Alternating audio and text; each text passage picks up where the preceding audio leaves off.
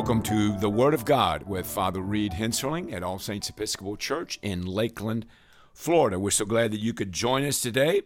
We're looking at Proper 22, and we'll be looking at three different texts in the Old Testament. We'll be looking at the end of the book of Hosea on Sunday and Monday, Hosea 13 and Hosea 14.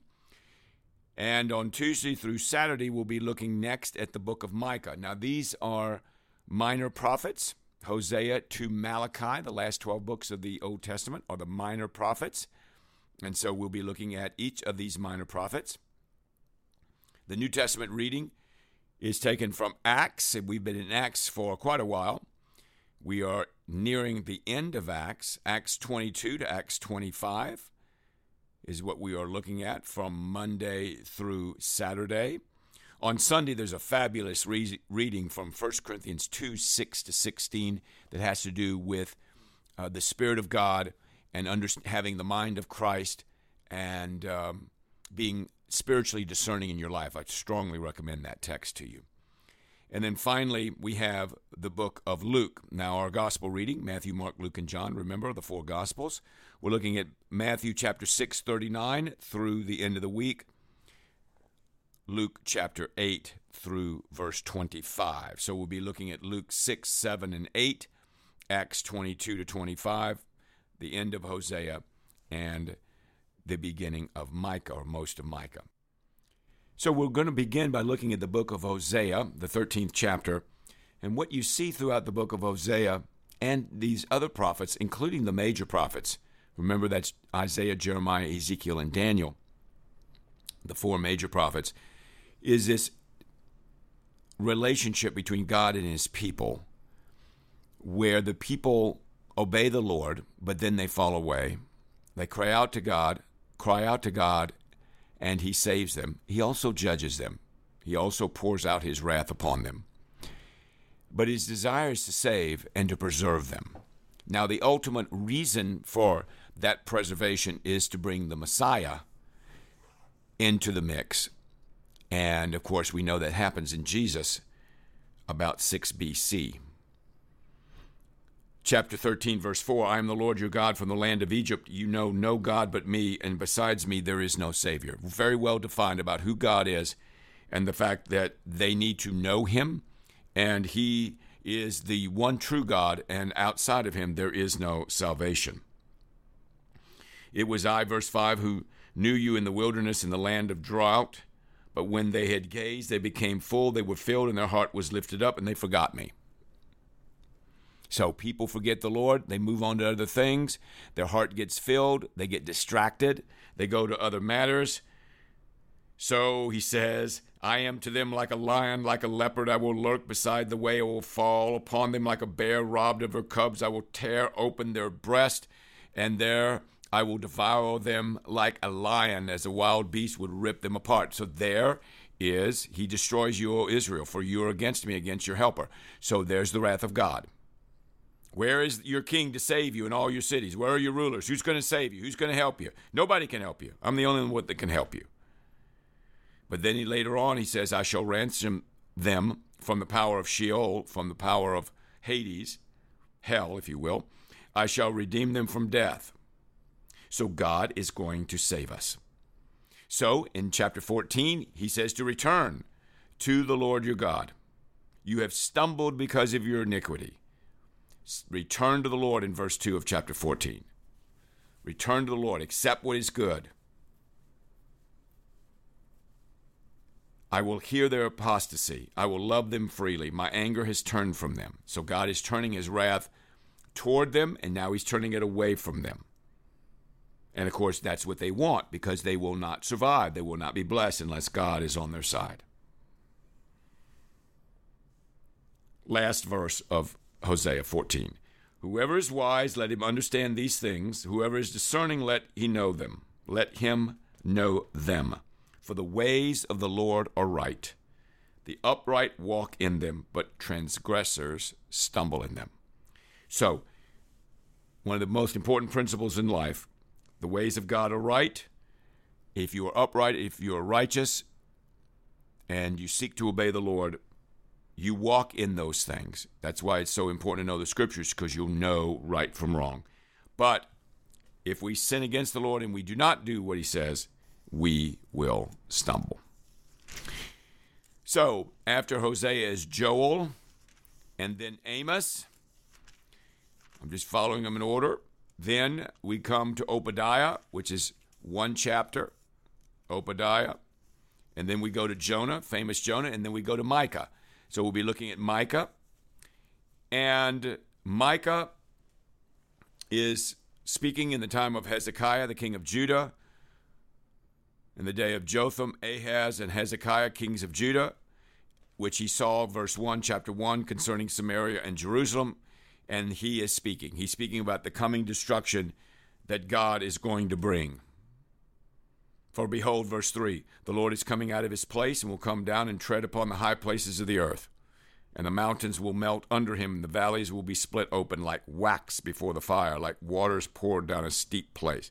Beautiful language, beautiful Im- imagery. Okay? And it's just a very strongly and beautifully poetic way to describe the, destruction that's coming upon them. Woe to those who devise wickedness, chapter 2, verse 1, and look work evil on their beds. We look at chapter 2 on verse 1 following on Wednesday. And he talks about the oppressor.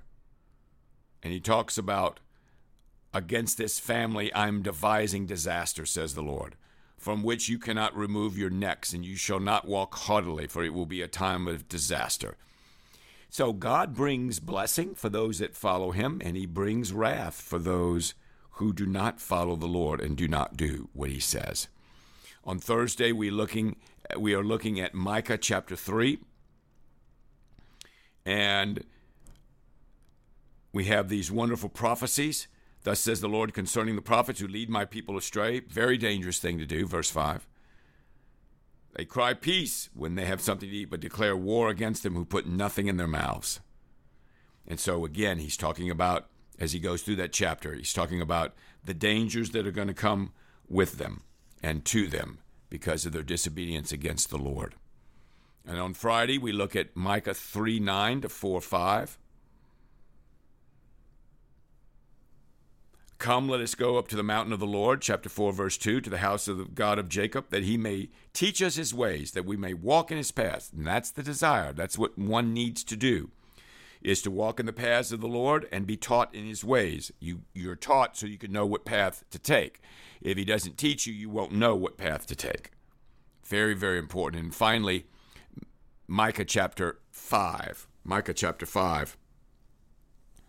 And um, Verse 4 He shall stand and shepherd his flock in the strength of the Lord, and the majesty of the name of the Lord his God, and they shall dwell secure. For now he shall be great to the ends of the earth, and he shall be their peace. Well, who are they talking about? Well, you got to go to verse 2. I bet you've heard this verse before.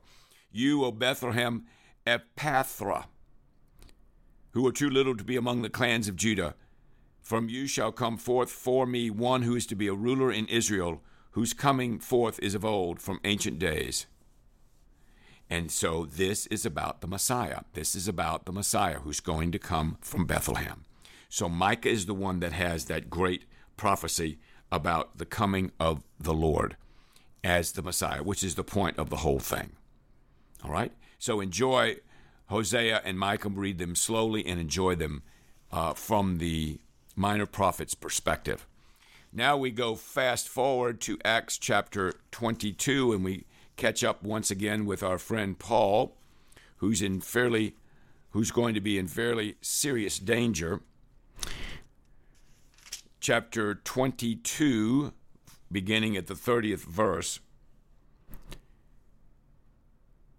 Paul is speaking. Paul has been captured. He'd gone to Jerusalem. He was told not to, but he went anyway.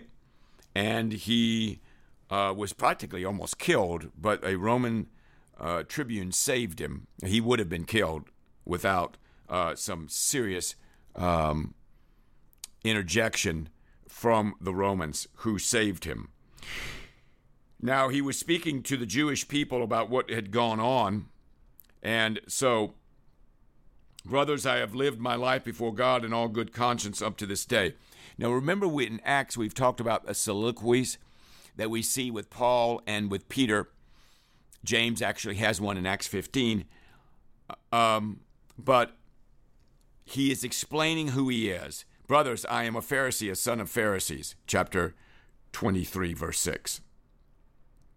And so the Pharisees and the Sadducees were divided.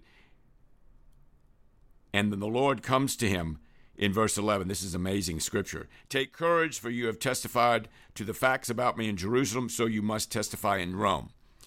So remember, people, that ultimately God is in charge. He is the one that's in charge. He directs history, He controls history. Uh, the sovereignty and the providence of God are very important concepts. Now, the Jews had made a plot by themselves in verse 12 by an oath neither to eat or drink till they killed Paul. So it, Paul was in very, very, very serious danger. Very serious danger. And so someone thankfully told the Romans about it. And Paul was taken out at night so that he could find a place to go that would protect him from these people that were trying to kill him. Look at verse 23 of chapter 23. Get ready 200 soldiers, 200 with 70 horsemen, 200 spearmen to go as far as Caesarea at the third uh, hour of the night and provide mounts for Paul to ride and bring them safely to Felix the governor. And so they did. They were able to intercept this desire of the Jewish people to kill him. They had planned to kill Paul. And beginning on Thursday, we look at chapter 24. He appears before Felix at Caesarea. So he thankfully got down there safely, and now he appears before Felix. And Paul replies again in verse 10. Okay? Again, another soliloquy, another um, another message from Paul that he shares with us. Okay? So I would commend your reading to that. Paul uh, is kept in custody. Felix keeps him in custody. He sends for Paul. He hears about faith in Christ Jesus. He loves listening to Paul. He loves talking to Paul. Can you imagine talking to Paul the Apostle, one of the greatest, if not the greatest human being outside of Christ? Now, Paul Felix was succeeded by Porcius Festus, and, Fe, and Felix left Paul in prison. Now, he could have gotten him out, but he chose not to do that. And so Paul appears to Caesar, uh, uh, Paul appeals to Caesar in chapter 25 and he appears before Agrippa and Bernice. Again, another extraordinary text from uh, Paul in terms of just sharing where we are and the labors that he went through to share the gospel and to get away from these Jewish people. But the, the idea was for God to use him so that he could get to Rome. His desire was to get to Rome and appeal to Caesar. All right? And when we get together next week, we will be looking at the fair, very famous 26th chapter of Acts with this amazing and third and final testimony about what happened on the road to Damascus. In Luke chapter 6, go to Luke chapter 6 as we look into the final readings uh, from this gospel. Jesus is in his ministry, he's going full bore. 39 to 49, he's talking about actually um, some of the words that are used in the uh, Sermon on the Mount in Matthew 5, 6, and 7. Remember that? And so now we're seeing this from Luke's perspective. So that's a great read. Um, in chapter 7, we're looking at the healing of the centurion's servant and the raising of the widow's son from the dead. That's a very famous. Uh, remember, Jesus raises three people from the dead the widow at Nain. Um, Jesus says, Young man, I say to you, arise. And he does.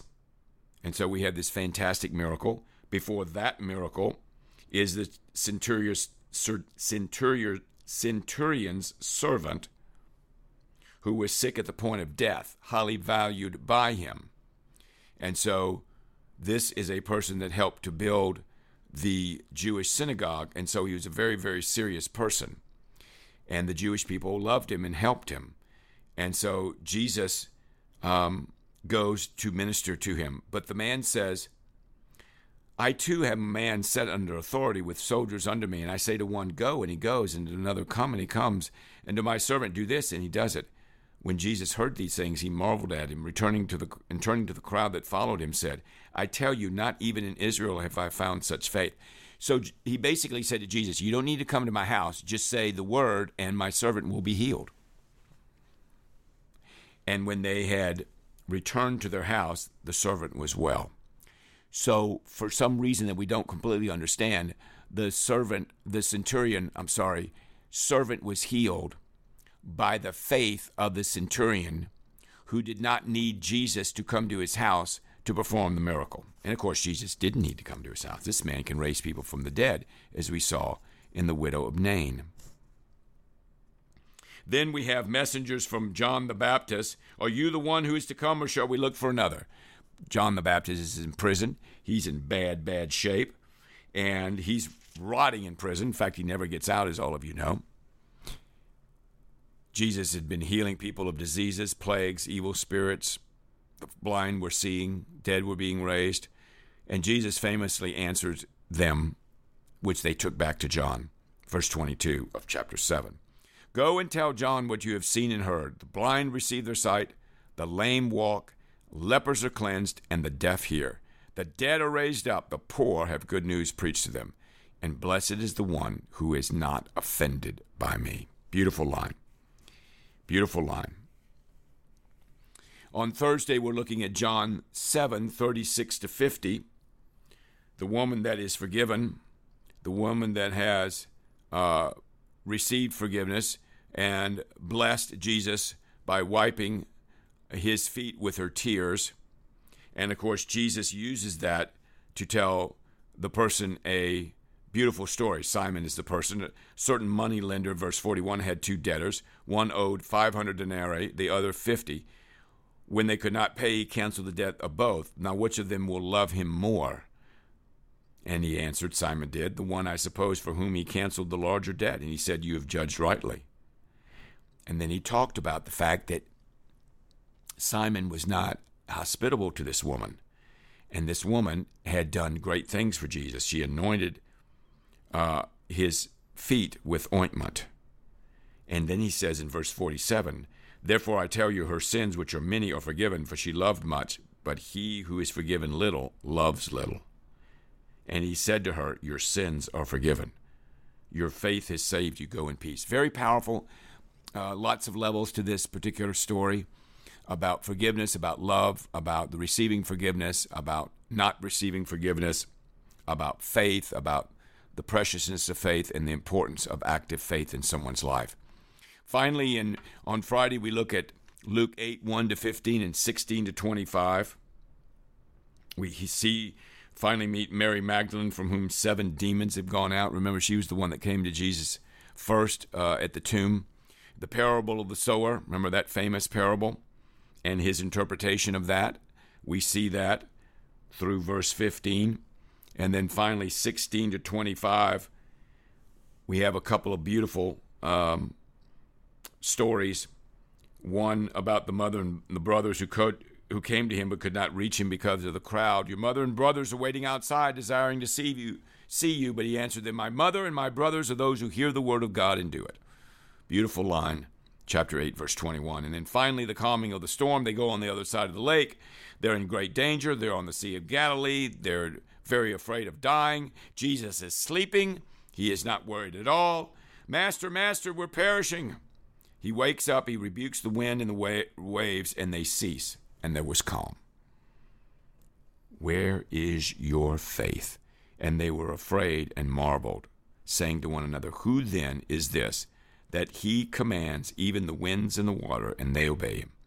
So again, at the end of this uh, week, we're looking at what can Jesus do.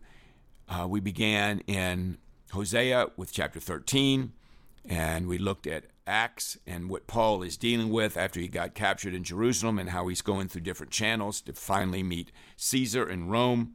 And then finally, in Luke chapter 6, 7, and 8, we see the miracles of Jesus, the compassion of Jesus, the wise words of Jesus, words, of course, to meditate on the rest of your life. Lord God, bless each and every person with the word of the Lord.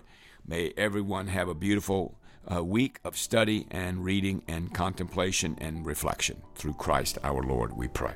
Amen. Blessings to all of you. Have a wonderful week, and we'll see you next week for the Word of God.